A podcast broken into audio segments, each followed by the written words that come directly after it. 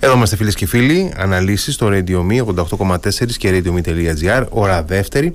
Είπαμε θα κάνουμε μια συζήτηση ιστορικής βάσης σε αυτή μας την ε, ώρα, μια συζήτηση που θα περιστραφεί γύρω από τον ε, κριτικό πόλεμο. Ένα σημαντικό επεισόδιο των ε, πρώιμων νεότερων χρόνων. Φυσικά πολύ σημαντικό σε ό,τι αφορά την ιστορία της Κρήτης. Θα μιλήσουμε ε, εννοείται για την ε, θρηλυκή, την επική πολιορκία του Χάνδακα έχουμε τη χαρά να είναι μαζί μας η Αθηνά Σφακάκη πολύπυρη ξεναγός, ιστορική ερευνήτρια συγγραφέας, συνεργάτηδα συχνή και στενή των ε, δομών πολιτισμού του Δήμου Ηρακλείου, της Περιφέρειας Κρήτης και άλλων δήμων. Καλησπέρα κυρία Σφακάκη. Καλησπέρα, καλώς σας βρίσκω. Καλώς ορίσατε. Ε, καλησπέρα και στους ακροατές του Radio Me. Λοιπόν, ε, ο λόγος που κάνουμε τώρα αυτή τη συζήτηση για τον κριτικό πόλεμο είναι και ημερολογιακός. Ε, επαιτειακός. επαιτειακός είναι, είναι, θεωρώ, μια αφιέρωση του Radio Me σε αυτό το γεγονός που δεν είναι ευρέως γνωστό και που αποτελεί ένα από τα σημαντικότερα γεγονότα ε, στρατιωτικού ε, του 17ου αιώνα. Ναι βέβαια, οπωσδήποτε. Ε, ε, ως εκ τούτου σας ευχαριστώ για το βήμα που μου παρέχετε ε, να καταθέσουμε εντάχει βεβαίως γιατί ούτε στο χρόνο μιας διαλέξεως ούτε στο χρόνο μιας εκπομπής μπορούν να κατατεθούν λεπτομέρειες. Απλά θα εχνηλατήσουμε την ροή των γεγονοτων άρα λοιπόν μιλάμε για τον 17ο αιώνα για τα μέσα περίπου του 17ου αιώνα. Είμαστε ε, γύρω στο 1645 ε, όταν ε, ξεκινάμε ε, αυτή την πορεία. Ναι. ε, έχουμε ε, δύο δυνάμεις σημαντικές. Έχουμε την ε, ε, δημοκρατία της Βενετίας από τη μια μεριά μια, την πιο δυναμική ίσως και πιο ισχυρή Ιταλική εμπορική δημοκρατία. Μια θαλασσινή δύναμη μια δύναμη που εξουσιάζει την Κρήτη ήδη από τις αρχές του 13ου αιώνα μετά το 1200 1210 ε, εδρεώθηκε. Αγοράστηκε η Κρήτη από mm-hmm. τους Βενετούς το 1204 αλλά όντας εκείνοι απασχολημένοι με άλλες κτίσεις βρήκε την ευκαιρία ο Γενουάτης Πεσκατόρε και κατέλαβε την Κρήτη και εκείνοι τον εξεδίωξαν και οριστικοποίησαν την εγκατάστασή του το 1210. Ε, και από την άλλη μεριά έχουμε την Οθωμανική Αυτοκρατορία ε, μια ακόμα τότε ε, ιδιαίτερα έτσι, ισχυρή ε, στρατιωτικά δύναμη στην Ανατολική Μεσόγειο, στα Βαλκάνια φυσικά, στην Μικρά Ασία ε, μια δύναμη η οποία προσπαθεί να αποβάλει, να διώξει τους Βενετούς από όλα τα ερίσματά τους, από όλα τα στηρίγματά τους στην Ανατολική Μεσόγειο με προεξάχουσα τη να θέση της Κρήτης. Να επεκταθει και ε, είναι βέβαιο ότι ε, κατά την εποχή εκείνη, στα μέσα του 17ου αιώνα, η Κρήτη ήταν ο τελευταίος προμαχώνας της χριστιανικής Ανατολής. Ε, στο τέλος ε, το Σεπτέμβριο του 1669 επήλθε η άλωση της Κάντια και ήταν αυτό το τέλος του κριτικού πολέμου έτσι όπως έχει καταγραφεί. Η Κάντια είναι για, για, για κάποιους που τυχόν δεν το ε, έχουν... Δεν το γνωρίζουν. Ναι, είναι ο Χάντακας, το, είναι το Ιταλική, ήταν το Ιταλικό όνομα, το, το ενετικό όνομα της πόλης μας, το οποίο όμως υποκέλυσε το όνομα της Κρήτης και πάρα πολλές φορές ε, στις Ιταλικές αναφορές, στους χάρτες η Κρήτη ε, γράφεται ως ε, νησί της Κάντια ναι, ναι, ναι. είναι, είναι, ένα, ένα από το παράξενα της ζωής της πόλης μας και του νησιού μας. Ε, θα ήθελα λοιπόν να ξεκινήσουμε από το θέμα ότι ε, ο κριτικός πόλεμος ε, υπήρξε το τρομερότερο συμβάν για τους Έλληνες μετά την άλωση της Κωνσταντινούπολεως. Ε, ξεκίνησε το 1645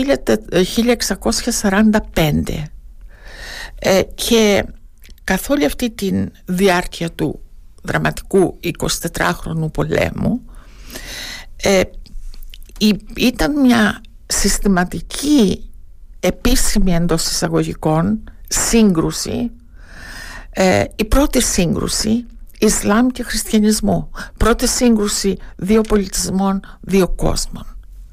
Επειδή δε στα τελευταία χρόνια του κριτικού πολέμου η Βενετία είχε εμπλέξει τους χριστιανούς άρχοντες της Δύσης ε, ο κριτικός πόλεμος ε, έλαβε πανευρωπαϊκή διάσταση θα πούμε με, με λεπτομέρειες στην εξιστόρηση των ιστορικών ε, γεγονότων.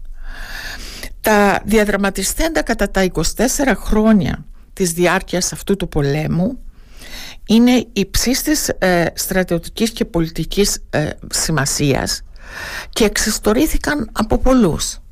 Και από ενετούς και από ε, Έλληνες και από Γάλλους και από Ιταλούς και από Οθωμανούς ε, για σεβασμό, από σεβασμό στην διάρκεια της εκπομπής θα ήθελα να μου επιτρέψετε να ε, αναφέρω ε, ελάχιστα από αυτά.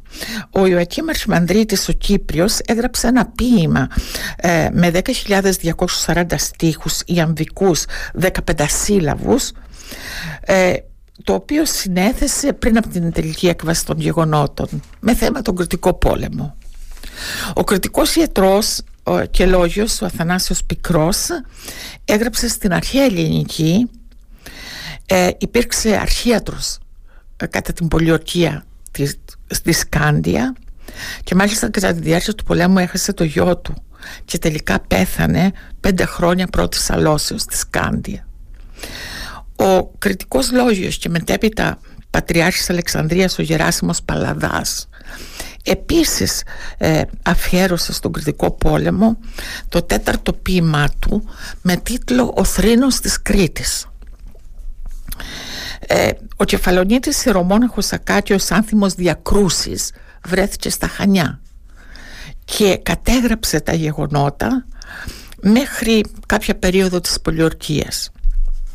Το πιο σημαντικό όμως ποίημα από πλευράς λογοτεχνικής, γλωσσικής και ιστορικής όπως σημειώνει ο ύμνηστος Στυλιανός Αλεξίου είναι ε, το έργο του Μαρίνου Τζάνε Μπουνιαλή του Ρεθύμνιου Μπουνιαλή ο οποίος έζησε τα γεγονότα στο Ρεθύμνο μέχρι την κατάληψη του Ρεθύμνου.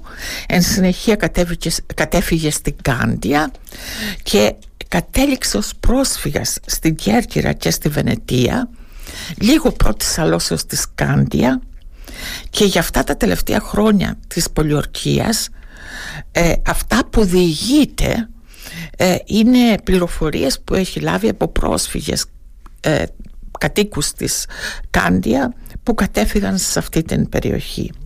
Γιατί όταν έπεσε, όταν έπεσε ε, η, η πόλη ε, άδειασε ουσιαστικά, έφυγαν σχεδόν όλοι.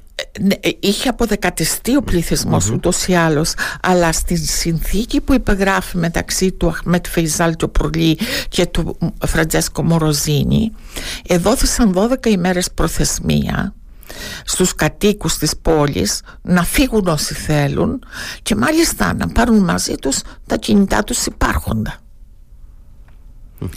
Ε, επανέρχομαι στον, στο έργο του Μαρίνου Τζάνε Μπουνιαλή το οποίο συντίθεται από 12.000 στίχους και η πρώτη έκδοση έγινε στην ε, Βενετία το 1681 και μάλιστα είχε τον εξής εκτενή τίτλο «Διήχησης διαστήχων του δεινού πολέμου του εντυνήσου Κρήτης γενομένου». Ε, αντίτυπα αυτής της εκδόσεως υπάρχουν στην Μαρκιανή Βιβλιοθήκη της Βενετίας, στην Εθνική Βιβλιοθήκη, στη Βιβλιοθήκη της Βουλής των Ελλήνων και στην Κρήτη, στο Ιστορικό Αρχείο Κρήτης, στο Αρχείο των Χανίων. Ε, ο Αλέξανδρος Υψηλάντης στα μετά την παράδοση της Κάντια κείμενά του έγραψε αν αυτός ο πόλεμος ακολουθούσε επί των πάλε ποιητών ήθελε γυμνάσει τους καλάμους όλων των συγγραφέων και ο Παρνασσός ήθελε νεύρη ύλην μεγαλύτεραν από τις του εντρουάδη πολέμου. Όποιος θέλει να ισοσταθμίσει αμφωτέρους θέλει έβρεϊ τους πολέμους όπου συνεκροτήθησαν υπό τη στίχεση του ηλίου της Τρίας μικροτέρους κατά την αιματοχυσία των υπό το κάστρο της Κρήτης πολέμων. ε, να δούμε τα τραγικά γεγονότα. Ναι. Τα ιστορικά γεγονότα. Ναι, τα βασικά να έχουμε το περίγραμμα στο μυαλό μας. Ακριβώς. Ε, η, η προνομιακή θέση της Κρήτης, τα λιμάνια, ο πλούτος, το, το, τα αγαθά που παρήγονται στο νησί ε, συνέθεταν ένα ελκυστικό σύνολο ε, για τους ε, Τούρκους και η Κρήτη ήταν μια πρόκληση για αυτούς. Μετά την επανολεθρία των στην ναυμαχία της Ναυπάκτου το 1571 ακολούθησε πολιτική κρίση στην Οθωμανική Αυτοκρατορία. Παράλληλα η τουρκική διπλωματία ε, φρόντισε να αποπροσανατολίζει τους Ευρωπαίους και διέδιδε ότι η επόμενη τουρκική επιχείρηση θα γίνεται στην Ιταλία, στην Απουλία. Οι Ευρωπαίοι χριστιανοί ηγεμόνες ήταν διχασμένοι και εξαντλημένοι και απεδείχθησαν απρόθυμοι να εμπλακούν σε νέες περιπέτειες. Στις αρχές του 17ου αιώνα υπό τον Σουλτάνο Μουράτ τον τέταρτο από την Κάμψη πέρασε η Οθωμανική Αυτοκρατορία σε οικονομική ανόρθωση και στρατιωτική αναδιοργάνωση. Η ισχύς που ε, τις προσέδιδαν αυτά τα νέα δεδομένα ε, δημιούργησαν και βλέψεις για νέες κατακτήσεις. Την ίδια περίοδο η Βενετία μαστίζεται από οικονομική δυσπραγία. Ε, αδιαφορούσε για τα αιτήματα των, προβλε... των δουκών της Κρήτης και των ύπατων προβλεπτών ε, που ζητούσαν να οχυρωθεί η Κρήτη, να οχυρωθούν ε, τα μεγάλα κέντρα και να ενισχυθεί η παρουσία ε, των μισθοφόρων στο νησί. Η Βενετία δεν είχε χρήματα να καλύψει αυτές τις ανάγκες. Ε, δεν, ικανο, δεν προχώρησε η Βενετία στην ικανοποίηση των αιτημάτων τους. Ε, και ε, εκ των υστέρων απεδείχθη ότι ο κριτικός λαός σε αυτή τη χρονική στιγμή βρέθηκε απροετοίμαστος κάτω από την διεκδίκηση δύο αφεντάδων. Και μάλιστα ο Μαρίνος Σάνε Μπουνιαλή Μπουνιαλής, συγγνώμη, γράφει από κακό ισχυρότερο επέσασαν οι μαύροι, η κριτική εννοεί και δεν κατέχουσαν να πούν Τούρκιν καλιά ή Φράγκη Αφορμή του κριτικού πολέμου ε, ήταν το εξής γεγονός. Το 1644 οι Ιωαννίτες υπότες της Μάλτας ε, επεδίδοντος σε πειρατικές επιδρομές στην Μεσόγειο. Κατέλαβαν λοιπόν ένα τουρκικό πλοίο κοντά στα κριτικά παράλια, στα δυτικά κριτικά παράλια, το οποίο πλοίο είχε προορισμό την Μέκα. Τους, μετα... τους εχμαλώτους μετέφεραν στα Χανιά και μέρος από τα λάφυρα έδωσαν στον ενετό στρατηγό. Οι ενετοί βέβαια, οι ενετοί ιστορικοί αρνούνται αυτό το γεγονός, αρνούνται την, την ε, διοχέτευση λαφύρων στον ενετό στρατηγό. Το όνομα του τουρκικού πλοίου ήταν Σουλτάνα. Οι Τούρκοι διέδωσαν ότι σε αυτό το πλοίο ε, ταξίδευε η Βαλιδέ Σουλτάνα για τη Μέκα και φρόντισαν να διαδώσουν αυτό το ψευδές ε, γεγονός που είχε σαν αποτέλεσμα ε, να ξεσηκώσουν ε, όλους τους Οθωμανούς εναντίον της Κρήτης. Να επισημάνουμε μόνο για τους φίλους που ενδεχομένως να μην το ε, γνωρίζουν ότι όταν λέμε Βαλιδέ Σουλτάν εννοούμε τη Βασιλομήτωρα. Τη Βασιλομήτωρα, τη, ναι. Ακριβώς, τη, μητέρα του, του ενενεργία Σουλτάνου. Του Σουλτάνου, ναι. Ε, Όντας λοιπόν ο Σουλτάνος Ιμπραήμ ε, στο τιμόνι της Οθωμανικής Αυτοκρατορίας δίδει την εντολή να καταληφθεί η Κρήτη. Ε, οι Οθωμανοί αποβιβάστηκαν στα Χανιά. Κατέλαβαν πρώτα το νησάκι Θοδωρού και μετά αποβιβάστηκαν στο κύριο σώμα της Κρήτης. Καταστρέφοντας, λαιλατώντας και αποδεκατίζοντας κάθε ανθισταμένη δύναμη έφτασαν στην πόλη των Χανίων. Σποραδικές προσπάθειες αντίστασης από κριτικούς διελήθησαν. Προσπάθειες κινητοποίησης των μανιατών απέτυχαν. Εκκλήσεις προς τον ε, ενετικό στόλο που βρισκόταν στο Ιόνιο απέβησαν άκαρπες. Και έτσι η πείνα, οι βομβαρδισμοί και οι επιδημίες έφεραν το λαό των Χανίων σε απόγνωση. Αντιστασιακές κινήσεις όπως του Κύριλου Συρίγου και του Φιλόθεου Σκούφου κατεγράφησαν για την γενναιότητα και την τόλμη των πρωταγωνιστών. Στις εκθέσεις των ενετών σημειώνεται η συμβολή των γυναικών και η ηρωική δράση τους. Κουβαλούσαν στους πολεμιστές τρόφιμα και νερό, μετέφεραν εφόδια και ε, εκινούντος τις επάλξεις του φρουρίου ενισχύοντας ε, τους άνδρες ε, και η προσφορά τους στον αγώνα δεν υπολείπεται από την προσφορά των ανδρών. Αυτό επαναλαμβάνεται και κατά την πολιορκία ε, της Κάντια. Ε, τον Αύγουστο η κατάσταση στα Χανιά είναι τραγική. Αρχικά ε, εδόθη, ε, κατετέθη πρόταση παράδοσης της πόλης ε, και μάλιστα οι Οθωμανοί τη χαρακτήριζαν παράδοση με έντιμους όρους. Η παράδοση με έντιμους όρους έγινε δεκτή. Ε, οι Τούρκοι εισέβαλαν στην πόλη των Χανίων τον Αύγουστο του 1645. Οι έντιμοι όροι δεν τηρήθηκαν.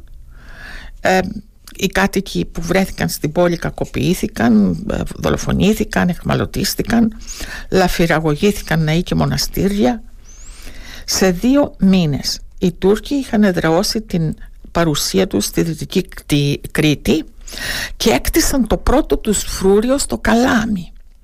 Έτσι ήλεγχαν όλη την πόλη των Χανίων. Είναι ε, περίπου στο σημείο που ε, ε, χτίστηκε αργότερα το φρούριο Ιτζεδίν. Στο Καλάμι, ναι. ναι. Αργότερα. Ναι. το, το φρούριο Ιτζεδίν ελέγχει τον Αποκόρονα και την Κιδονία. Ε, το 1646 η τουρκική στρατιά υπό τον Τελή Χουσέιν επιχείρησε να καταλάβει το φρούριο της Σούδας αλλά απέτυχε. Ο επόμενος μεγάλος στόχος της στρατιάς ήταν το Ρέθυμνο.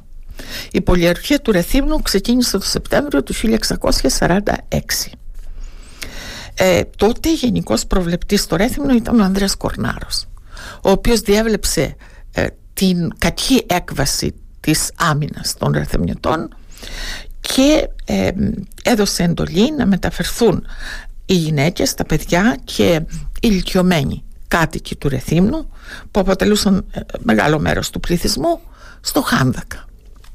Μάλιστα ο Μαρίνος Τζάνι Πουνιαλής γράφει «Ο αφέντης τώρα όρισαν οι γέροντες και οι γράδες ας πάσουν να μισέψουν μόνο μην μπουν σαρμάδες παιδιά μικρά και κορασιές γυναίκες παντρεμένες.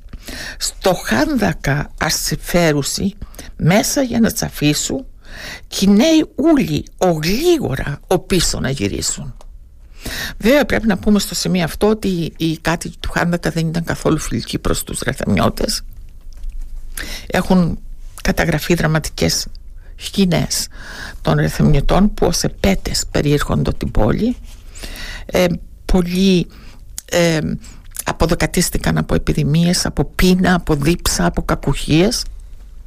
Και ενώ αυτά τα δραματικά εγένοντο και η πολιορκία του Ρεθύμνου συνεχίζονται ε, ο Ανδρέας Μιλιώτης από τις Μαργαρίτες ε, αυτομόλυσε στο στρατόπεδο του Τελή Χουσέιν ε, του πρόδωσε ό,τι ήξερε να τον διευκολύνει προκειμένου να εισχωρήσει ε, όχι μόνο στην πόλη αλλά και στο εσωτερικό του νομού Ρεθύμνης ε, και μάλιστα σε ανταμοιβή ο Αχμέτ Φεϊζάλ ε, τον έχρισε ε, μεγάλο γραμματικό μετά την εδραίωσή του αλλά τον συνέλαβε ένα πιστία και τον απεγχώνησε στις Μαργαρίτες Μάλιστα. Ε, Ήταν και εξωμότης ο Μιλιώτης, ο είχε, είχε αλλαξοπιστήσει. Ναι.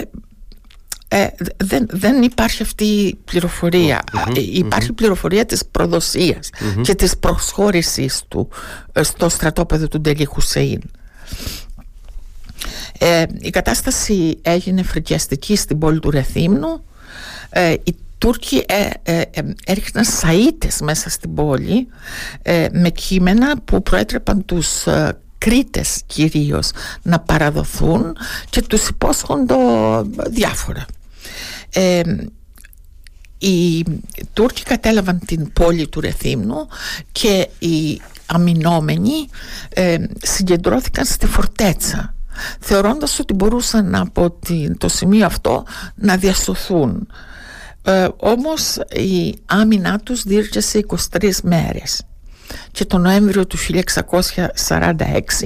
το Ρέθυμνο είχε καταληφθεί.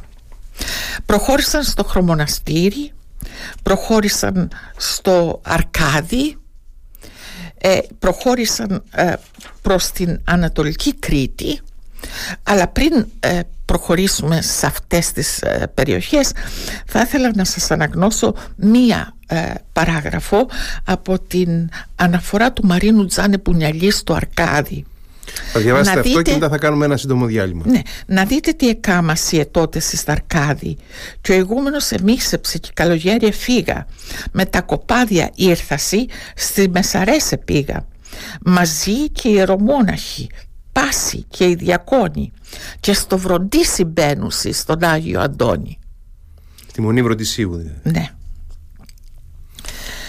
Ε, σε δύο χρόνια οι Τούρκοι είχαν καταλάβει όλη την Κρήτη είχαν φτάσει μέχρι τη Σιτία απάτητη έμεινε η Γραμβούσα η Σπίνα Λόγκα ε, θέσεις που κατελήφθησαν αργότερα η Σπίνα Λόγκα κατελήφθη το 1715 ε, και γεννάται το ερώτημα σε αυτά τα δύο χρόνια δεν αμήνθηκε κανείς δεν βρέθηκε κανείς να τους βάλει φραγμό; Όχι.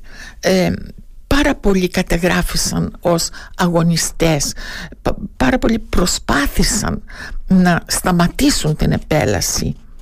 Ε, για παράδειγμα να αναφέρω τον Αθανάσιο Χριστόφορο της Μονής Αγκαράθου ηγούμενος ο οποίος πολέμησε με γενναιότητα. Ε, ο Γεράσιμος Βλάχος ο οποίος ανέλαβε να εμψυχώσει τους κριτικούς της Παιδιάδας και της Μεσαράς.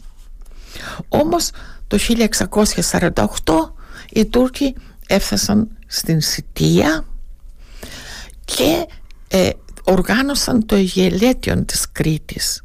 Έμεινε μόνο η Κάντια απάτητη. Και στη διάρκεια αυτής της επέλασης υπήρξαν Κρήτες χριστιανοί οι οποίοι εμούτησαν όπως λέγεται οι οποίοι προσχώρησαν στον Ισλαμισμό γιατί ήθελαν να σώσουν τους εαυτούς των, τις περιουσίες των, τις οικογένειές των προς ίδιον συμφέρον. Κάποιοι απόγονοι αυτών ε, ήταν οι κρυπτοχριστιανοί τους οποίους συναντούμε στα τελευταία χρόνια της τουρκικής κατοχής. Όπως η οικογένεια Κουρμούλη για παράδειγμα. Ναι ο, Χουσέιν, ο Μιχαήλ Χουσέιν Κουρμούλης ο οποίος προσέφερε τα μέγιστα στον αγώνα. Ε, ο Μαρίνος Τζάνε Μπουνιαλής γράφει όπου πολλοί χριστιανοί για μια σαλαβατήσαν και τους σταυρούς ρίκτασιν την πίστη αθετήσαν σε αυτό το χρονικό σημείο. Ε, οι Οθωμανοί για να δείξουν στο κριτικό στοιχείο ότι είναι καλύτεροι από τους Βενετούς ε, επανέφεραν την ιεραρχία της Εκκλησίας της Κρήτης. Και ε, ο ε, Χουσέιν εγκατέστησε τον αυτό πατελάρο που ήταν ηγούμενος στη Μονή Αρκαδίου ως Μητροπολίτη ε, στην ε, Κρήτη. Ε, όμως τα πολιτικά αυτά μέσα δεν έκαμψαν την μανία του τουρκικού όχλου και ξεκίνησαν δραματικές καταστάσεις στην Ήπεθρο της Κρήτης η Ήπεθρος υπέφερε τα πάντινα πέραν του ότι ε, τέσσεραν απεχθείς φόροι ε, συνεχής ήταν οι, οι βανδαλισμοί, οι βιαιότητες, οι καταστροφές και ξεκίνησε να μορφοποιείται το κίνημα των Χαΐνιδων. Εδώ θα βάλουμε μία άνω τελεία, θα κάνουμε ένα σύντομο διάλειμμα και θα επιστρέψουμε. Και θα επιστρέψουμε, ναι.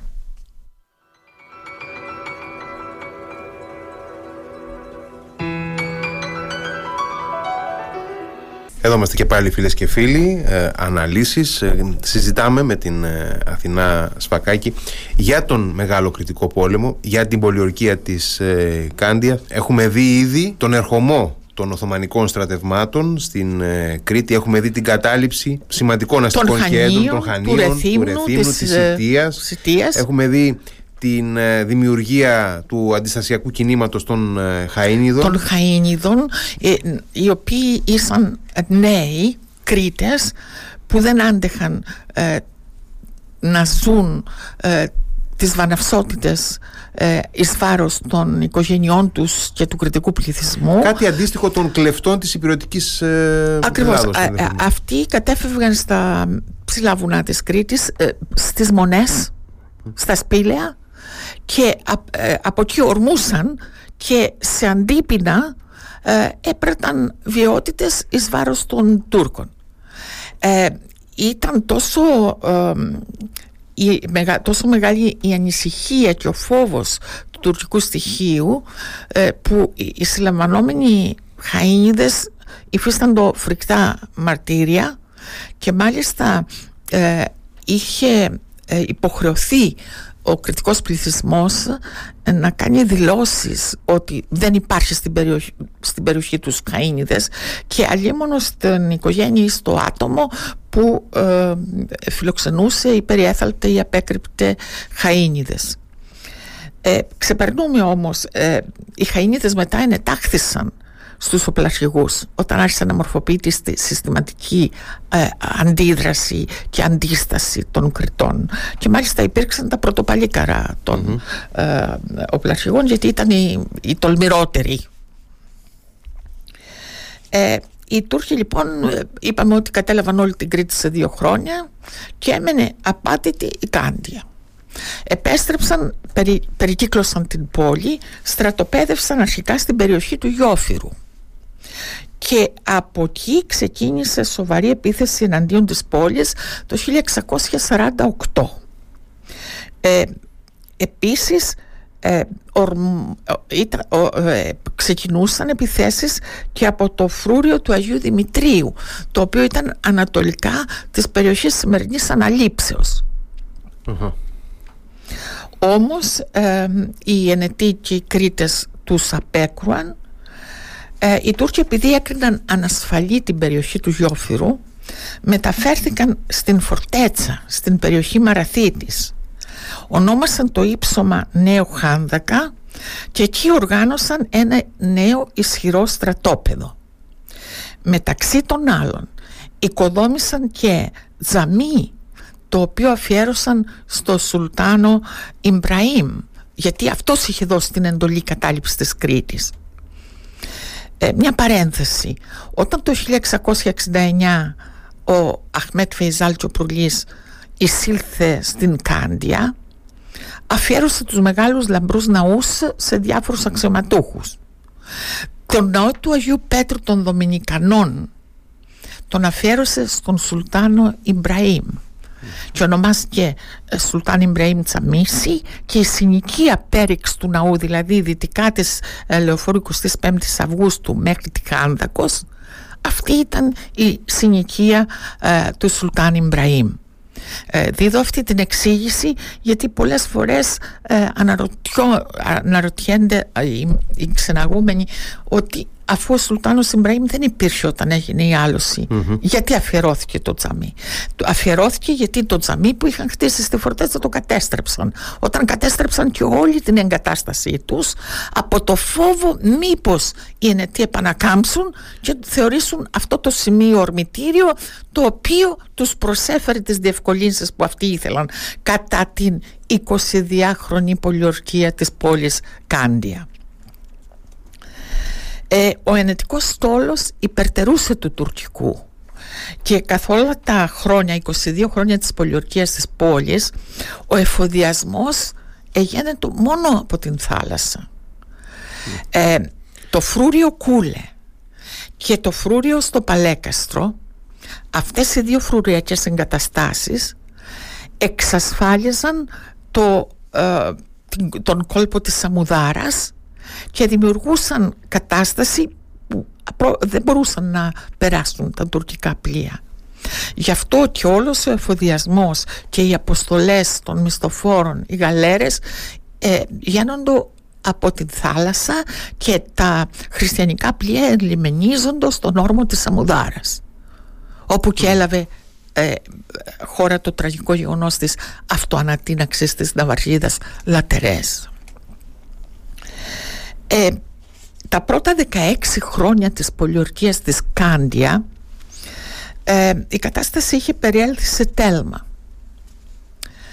Ε, ο Ντελή Χουσέιν ανεκλήθη στην Κωνσταντινούπολη και απεχωνίστη δημοσίως διότι θεωρήθηκε ότι ε, ήταν ελλειπής ε, και δεν ανταποκρίθηκε στις απαιτήσεις ε, της υψηλής πύλης.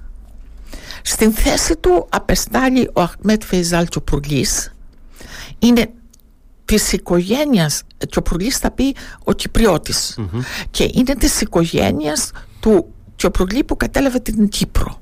Δεν είναι ο ίδιος είναι της οικογένειας αυτής. Συγχρόνως ε, οι χριστιανοί ηγεμόνες ενίσχυσαν την άμυνα της Κρήτης. Ε, θα αναφέρω τα ελάχιστα. Η Ισπανία εφοδίασε τους πολιορκημένους με σιτάρι, προσέφερε 8 πολεμικές γαλέρες και 150.000 ριάλια. Ο καρδινάλιος Μαζαρέν, ο Γάλλος, έστειλε στην Κρήτη τον ε, πρίγκιπα Αλμερίγκο Ντεστέ με 4.000 άνδρες. Όμως επιδημία πανόλους ε, επιδίνωσε την κατάσταση στο νησί. Ε, μετά τη συνθήκη του Σουλτάνου και του Λεοπόλδου της Γερμανίας το 1664 η Τουρκία απερίσπαστη στράφηκε στην υποστήριξη της πολιορκίας της Κάντια. Λέγεται ότι ο Αχμέτ Φεϊζάλ Τσοπρουλής, ο Μέγας Βεζίρης, όταν έφτασε στην Κρήτη συνοδεύεται από 64 γαλέρες και 40.000 άντρες που πήρε από την Πελοπόννησο. Η Κάντια βομβαρδίζει των νυχθημερών και είχε πλέον ολοσχερός καταστραφεί. Παντού ήταν φρικιαστικές οι εικόνες και οι πολιορκημένοι είχαν έρθει σε, περι, ε, σε απόγνωση. Ο Μαρίνος Τζάνε Μπουνιαλής στη σελίδα 554 γράφει «Βροχή πέτρες ρίχνει μου, τσιμπάλες σαν καλάζι, αστροπελέκι λουμπαρδιές και να μην δεν σκολάζει. Αφάνισέ μου τις εκκλησιές, τσιπύργους είχε ρίξει, ως σαν συμφούνι έτρεχε να με καταρουφήξει. Όλοι θλιμμένοι βρίσκομαι γιατί είμαι στολισμένη. Κορμιά νεκρά χριστιανών και καταματωμένη. Κορμιά εθόριες ξαπλωτά, κομμάτια καμωμένα, κεφάλια, χέρια και μεριά και ήταν χωρισμένα.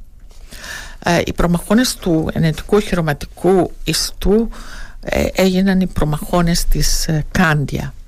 Ο Μοροζίνη είχε ψευδέστηση ότι με την ενίσχυση των δυτικών χριστιανών ηγεμόνων μπορούσε να κρατήσει ελεύθερη την πόλη και απέριπτε κάθε διαπραγμάτευση. Και ενώ εμένετο ο πόλεμος, ο Ανδρέας Μπαρότσι, συνταγματάρχης, αυτομόλυσε στο στρατόπεδο του Τσοπουρλή και του υπέδειξε με ακρίβεια τα ασθενή σημεία της οχύρωσης της Κάντια που ήταν ο προμαχώνας του Αγίου Ανδρέα. Ο προμαχώνας του Αγίου Ανδρέα ε, στον οποίο έχει δημιουργηθεί ένα ρήγμα για να διέλθει η παραλιακή λεωφόρος. Ακριβώς, είναι στην περιοχή όσοι, του Καράβολα σήμερα. Ναι, και όσοι από τους Ηρακλειώτες διέρχονται την παραλιακή λεωφόρο καλό είναι να ρίξουν μια μεθιά δεξιά αριστερά θα δουν ε, ε, το υπόλοιπο του ενετικού ε, κτίσματος. Επίσης ο Μπαρότσι του συνέστησε να ε, ανοίξουν οι Οθωμανοί υπόγεια τούνελ ε, στην περιοχή του Αγίου Ανδρέα και να βρεθούν πίσω, μέσα στην πόλη πίσω από τους αμυνόμενους. Ε, ο Θεογάρης Δετοράκης στο βιβλίο του «Ιστορία της Κρήτης» στη σελίδα 267 διασώζει ε, ένα δημόδες ε, το δια του οποίου η κριτική μουσα αναφέρεται στην προδοσία του Μπαρόση και μας γράφει ο κύριος ο, ο Θεοχάρης Δετοράκης συγγνώμη. Κάστρο και πού είναι η πύρση σου και τα καμπαναριά σου και πού είναι οι εντριωμένοι σου τα όμορφα παλικάρια και απαντά το κάστρο. Μα μένα η εντριωμένη μου τα όμορφα παλικάρια Η μαύρη γη στα χαίρεται στον μαυρισμένο άδει. Δεν έχω αμάχη της τουρκιάς. Μη δε κακιά του χάρου. Μόνο έχω αμάχη και κακιά Του σκύλου του προδότη Που μου τα κατάδουδε Και αναφέρεται στον Παρότσι. Στον Παρότσι Βέβαια η λιποταξία του Μπαρότση δεν ήταν η μοναδική. Ε, είναι γνωστό, ε, έχει καταγραφεί ότι ο Κιοπρουλής διέθεσε 700.000 χρυσά νομίσματα ε, για, να, για, για να αμείβει λιποτάκτες Βενετούς. η κατάσταση μέσα στην Κάντια μεταξύ των μισθοφόρων ε, συνεχώς επιδεινώνεται οι κλιματολογικές συνθήκες έκαναν δύσκολη την προσαρμογή τους ε, δεν ήταν τακτική η καταβολή των μισθών τους ήταν κακή η διατροφή τους υπήρχαν διαφωνίες και αντιθέσεις των στρατηγών ε, που αποδυνάμωναν την άμυνα της πόλης. Ε, είναι σημαντικό να λεχθεί ότι εντωμεταξύ ε, η Βενετία είχε καταφέρει να εξασφαλίσει ε, μια, ε, ένα νέο πακέτο μια νέα, ε, ένα νέο σύνολο ενισχύσεων. Και έτσι το 1668 έφτασε στο Χάντακα γαλλική δύναμη 600 ανδρών το Φεβρουάριο του 1669 ενίσχυσαν τον, ε, την Κάντια με αποστολές ο Λεοπόλδος της Γερμανίας με 2.000 μισθοφόρους, ο Δούκας του Ανόβερου 4.000, ο Μαΐστρος του Τευτονικού Τάγματος 200 και η Βενετία έστειλε 900 Ιταλούς. Παράλληλα ε, έφτασαν στην Κάντια ποσότητες ε, τροφίμων, χρήματα για να πληρωθούν οι πολεμιστές ε, η γαλλική στρατιά με τον Δούκα του Μποφόρ ε, έφτασε αργότερα με 6.000 άνδρες ε, και από τη Βαβαρία έφτασαν 1.300 άνδρες και 60 πυροβολητές. Ο Μοροζίνη εξακολουθούσε να, πομπέ, να αποπέμπει τους διαπραγματευτές που του έστελνε ο ε, Αχμέτ Φεϊζάλ Τσοπουρλής. Ε, μεταξύ ε, των συνοδών του Αχμέτ Φεϊζάλ Τσοπουρλή ήταν και ο Παναγιωτάκης Νικούσιος ο οποίος τον συνόδευε ως επίσημος διερμηνέας του. Ε, ενώ λοιπόν αναπτερώθη το ηθικό των πολιορκημένων και θα πρέπει να σημειώσω εδώ ότι ε, μεταξύ των, ε, των γεγονότων της εξωτερικής βοήθειας ε, κατεγράφει ότι ο Λατίνος Αρχιεπίσκοπος της Κάντια ε, για να ενισχύσει τον αγώνα παρέδωσε στον ε, Δόγη 5.000 δουκάτα και όλα τα αργυρά αντικείμενα της οικίας του. Ε, γεγονότα που ε, έκαμψαν το ηθικό των πολιορκημένων ήταν βεβαίως η αυτομόλυση των ε, διαφόρων στο στρατόπεδο του, του Αχμέτ Φεϊζάλ Τζοπρογλή αλλά και το ναυάγιο της ναυαρχίδας Λατερές η οποία είχε ενημενιστεί στην Αμουδάρα.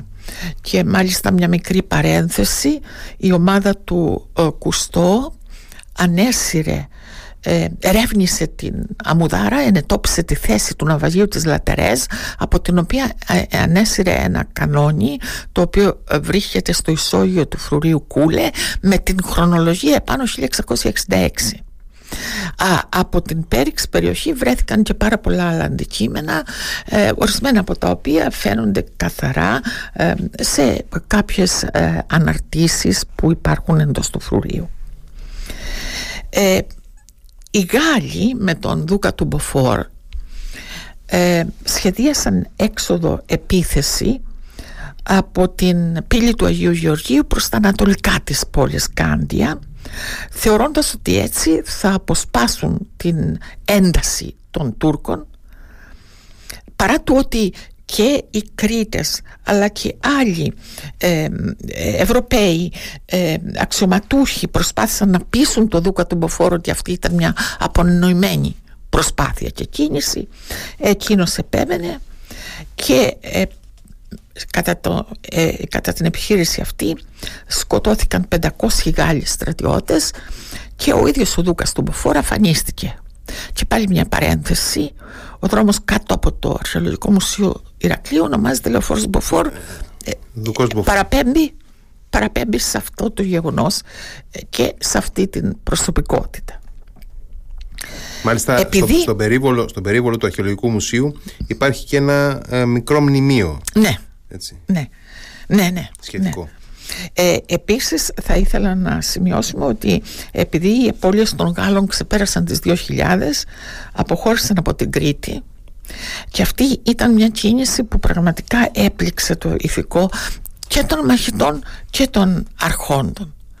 Οι επιθέσεις εντάθηκαν στην περιοχή του προμαχώνα του Αγίου Ανδρέα στην λεγόμενη Γκισίλ Τάμπια στην δυτική πλευρά της σημερινής συνοικίας της Αγίας Τριάδας όπου ήταν τόσο το μένος των επιθέσεων που δημιουργούν το ρήγματα στο τείχος και οι κάτοικοι ε, ξύλωναν από τις κατοικίες τους και τα κτίρια ό,τι ξύλινο υπήρχε και προσπαθούσαν να δημιουργήσουν ε, στηρίγματα ε, και εμπόδια για να μην εισέλθουν οι ορδές των ε, Τούρκων.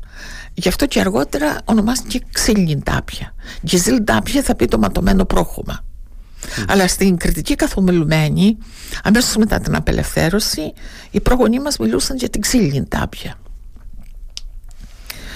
Ε, ο Μορζίνη ε, βλέποντας ότι, διαβλέποντας μάλλον ε, το ε, ατυχές τέλος των επιχειρήσεων ξεκίνησε με απόλυτη εχεμήθεια μυστικές διαπραγματεύσεις ορίζοντας ως ε, εκπρόσωπό του τον Σκοτσέζο Ανάντ και έναν κριτικό τον Στέφανο Σκορδίλη. Από την πλευρά του Αχμέτ Φεϊζάλ Τσοπρουλή διερμηνέας διαπραγματευτής ήταν ο Παναγιωτάκης Νικούσιος. Αυτοί λοιπόν συνέταξαν συνθήκη 21 ε, ε, Σεπτεμβρίου του 1669 έδιναν προθεσμία ε, στους Κρήτες και στον Βενετό Αρχιστράτηγο να εκκαινώσει την πόλη εντός 12 ημερών και θα μπορούσαν να πάρουν με ό,τι κινητά άρχοντα αγαθά είχαν. Ε, σε αυτό το σημείο της συνθήκης οφείλεται η σκέψη του Μοροζίνη να φορτώσει σε πέντε πλοία το αρχείο της Κάντια το οποίο απέστειλε στη Βενετία ε, επειδή πίστευε ότι η Βενετία θα ανακάμψει και θα πάρουν το νήμα της παρουσίας των, στην πόλη και στο νησί από το σημείο που εκόπη το 1669 ε, δεν έφτασαν όλα τα πλοία στην Βενετία. Αυτά που έφτασαν όμως εναπέθεσαν ε, στην Βενετία και υπάρχει σήμερα το αρχείο ε, στην Βενετία με αυθεντικά έγγραφα τα οποία αποτελούν θησαυρό μελετών γιατί μας καταθέτουν, μας πληροφορούν, μας δίδουν αυθεντικές πληροφορίες για την ε, ενετοκρατία.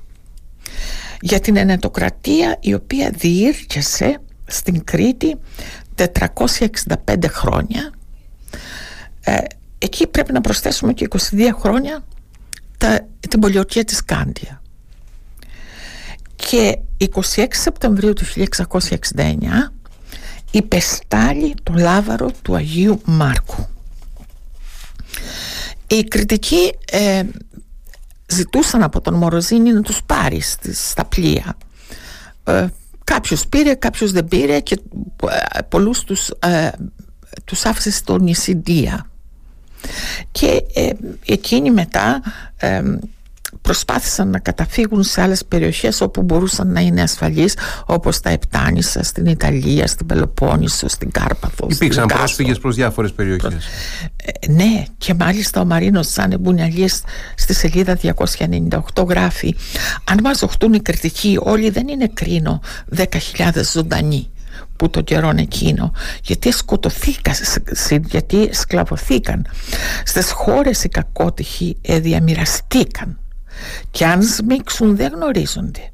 Μόνο από πού ρωτούσι από ποιον τόπο ξένε μου είσαι μα δεν μπορούσαν άλλο να συντυχαίνουσι μα από την Κρήτη λέση κι ο εις το χέρι ταλωνού πιάνωση και κλέσει με την κατάληψη της Κάντια όλη η Κρήτη περιήλθε στα χέρια των Τούρκων εκτός από τη Γραβούσα, τη Σπιναλόγκα και τη Σούδα. Ο Σουλτάνος Μάμεθο τέταρτος ευρίσκεται στη Λάρισα και με το άγγελμα της πτώσης της Κάντια δήλωσε τώρα έχω τα κλειδιά όλου του κόσμου. Ε, οι ενετοί πίστευαν ότι κάποια στιγμή θα επιστρέψουν στην Μητρόπολη αυτή ήταν όμως μια ψευδέστηση ε, όπως προείπα η Σπίνα Λόγκα κατελήφθη το 1715 και η μετάφραση του τουρκικού αρχείου ε, που αφορά αυτό το γεγονός με τις αναφορές προς την υψηλή πύλη και τα γεγονότα μεταφράστηκαν από τον Νικόλαο Σταυρινίδη ο, ο οποίος ε, στη μετάφρασή του μας δίνει εκπληκτικές μεταφορές. Να σας πω ε, πληροφορίες. Συγγνώμη. Ε, να σας πω μόνο ότι υπήρξε καταγραφή των εχμαλώτων και καταγραφή των εσόδων από την πώλησή τους. Γιατί μεταφέρθηκαν στα σκλαβοπάζαρα του Χάνθακα και αλλού και πωλήθησαν ε, καταγράφεται η τύχη των εύρωστων ανδρών που εκμαλωτίστηκαν ε, είναι ενδιαφέρον ε, είναι πολύ σημαντική η μετάφραση αυτή του αημνίστου Νικόλαου Σταυρινίδη. ο, επίσης ε, προείπα ότι οργάνωσαν το Αιγελέτιον της Κρήτης ε, και το νησί στο οποίο διατηρήθηκε η αιστεία του, πολιτισμού, του, του ελληνισμού ε, ενώ ο υπόλοιπος ελλαδικός χώρος ήταν τουρκοκρατούμενος μετά το 1669 26 Σεπτεμβρίου 1669 ακολούθησε την μοίρα της κυρίως Ελλάδας.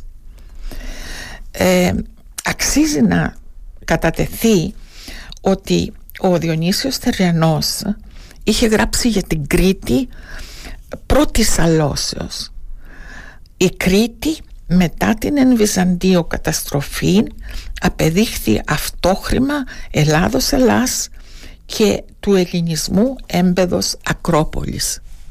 Ενώ ο Θεοχάρης Δετοράκης στη σελίδα 214 του βιβλίου του «Ιστορία της Κρήτης» σημειώνει θα μπορούσε να λεχθεί και για την Κρήτη αυτό που ο Ράτιος είχε πει για την Ελλάδα.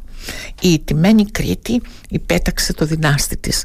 Αυτές οι ρίσεις αφορούν την ύστερη ε, έτσι λοιπόν ε, απότομα, ευνίδια, Μετά το 1500 δηλαδή.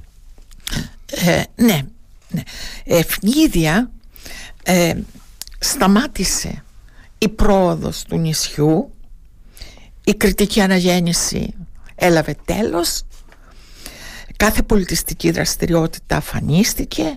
Η οικονομική δραστηριότητα στην Κρήτη υποχώρησε σε υποτυπώδεις μορφές και ο κατακτητής επέβαλε απεχθέστατη φορολογία.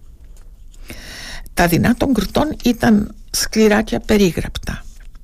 Ο εκπατρισμός του κριτικού στοιχείου και ο εξισλαμισμός ορισμένων Κρητών διευκόλυναν την επικράτηση του Ισλαμικού στοιχείου ε, κυρίως στα κέντρα της Κρήτης τον οποίο ο χαρακτήρας άλλαξε δραματικά οι χριστιανικοί ναοί έγιναν μουσουλμανικά τεμένοι οι μεγάλοι οι μικρότεροι έγιναν αποθήκες, έγιναν τουαλέτες, έγιναν ε, λουτρά, έγιναν χαμάμ, έγιναν οτιδήποτε μπορείτε να φανταστείτε.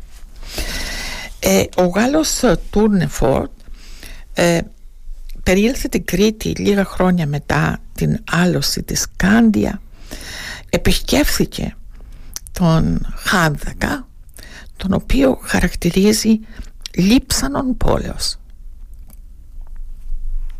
είναι χαρακτηριστική νομίζω η φράση αυτή. Η φράση αυτή είναι χαρακτηριστική.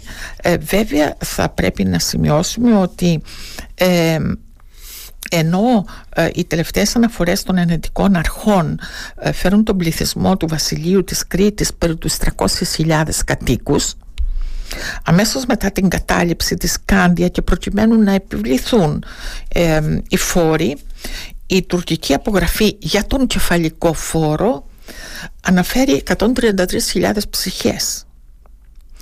Ε, Βέβαια και για τους Τούρκους ο απολογισμός της πολιορκίας της Κάντια υπήρξε τρομακτικός. Ε, σύμφωνα με τουρκική πηγή ε, κατά την, ε, από την πολιορκία μέχρι την άλωση της Κάντια σκοτώθηκαν 137.116 Τούρκοι από τους οποίους ήταν 25.000 γενίτσαροι απολέστηκαν στην Κάντια 15 Πασάδες 120 τσαούσιδες α, ανώτερη εξωματική γι' αυτό και αφού εδρεώθηκε ο Αχμέτ Φεϊζάλ και ο Προυλής και αφού μετέτρεψε τον ναό του Αγίου Φραγκίσκου που είχε οικοδομηθεί στη θέση του Αρχαιολογικού Μουσείου αφού τον μετέτρεψε σε τζαμί και τον αφιέρωσε στο Σουλτάνο και τον ονόμασε Κουγκιάρ Τζαμίσι διέταξε και τοποθετήθηκαν στον προάβλιο χώρο επτά μπαλτάδες προς τιμήν των επτά ορδών των Τούρκων που είχαν απολεστεί ε, κατά τους τελευταίους μήνες της πολιορκίας. Κάθε ορδή είχε 5.000 στρατιώτες. Τέσσερις από αυτούς τους επτά μπαλτάδες διασώθηκαν και βρίσκονται στο ισόγειο του Ιστορικού Μουσείου Ηρακλείου. Κυρία Σφαγάκη, ευχαριστώ πάρα πολύ για όλη αυτή την ε, ε, πολύ συνεκτική ε, αλλά και πολύ γλαφυρή αφήγηση. Νομίζω ότι όποιοι μας άκουσαν ε, ακόμα και αν δεν ήξεραν τίποτα για την πολιορκία της Κάντιας ε, έχουν αποκτήσει μια πολύ καλή αντίληψη των γεγονότων, των σταθμών αυτής της πορείας γιατί είναι μια πολύ σημαντική σελίδα της ιστορίας της πόλης. Ε, και της Κρήτης. Είναι μια ενότητα της κριτικής ιστορίας ε, η οποία δεν είναι ευρέως γνωστή, δεν διδάσκεται στα σχολεία ε, και έχω την πίστη ότι ορισμένοι που γνωρίζουμε πρέπει να μιλούμε γιατί γεγονότα όπως ο κριτικός πόλεμος έχουν καταγραφεί ως ε, μοναδικά γεγονότα. Δεν υπάρχει στην παγκόσμια ιστορία άλλη πόλη να έχει ε, αντέξει 22 χρόνια συνεχούς πολιορκίας με τις περιγραφές που μας δίδονται. Έτσι είναι ακριβώς. Σας ευχαριστώ πάρα πολύ. Και εγώ σας ευχαριστώ. Καλή συνέχεια και ευχαριστώ και τους ακροατές του Ράδιο Μη που μας τιμήσανε.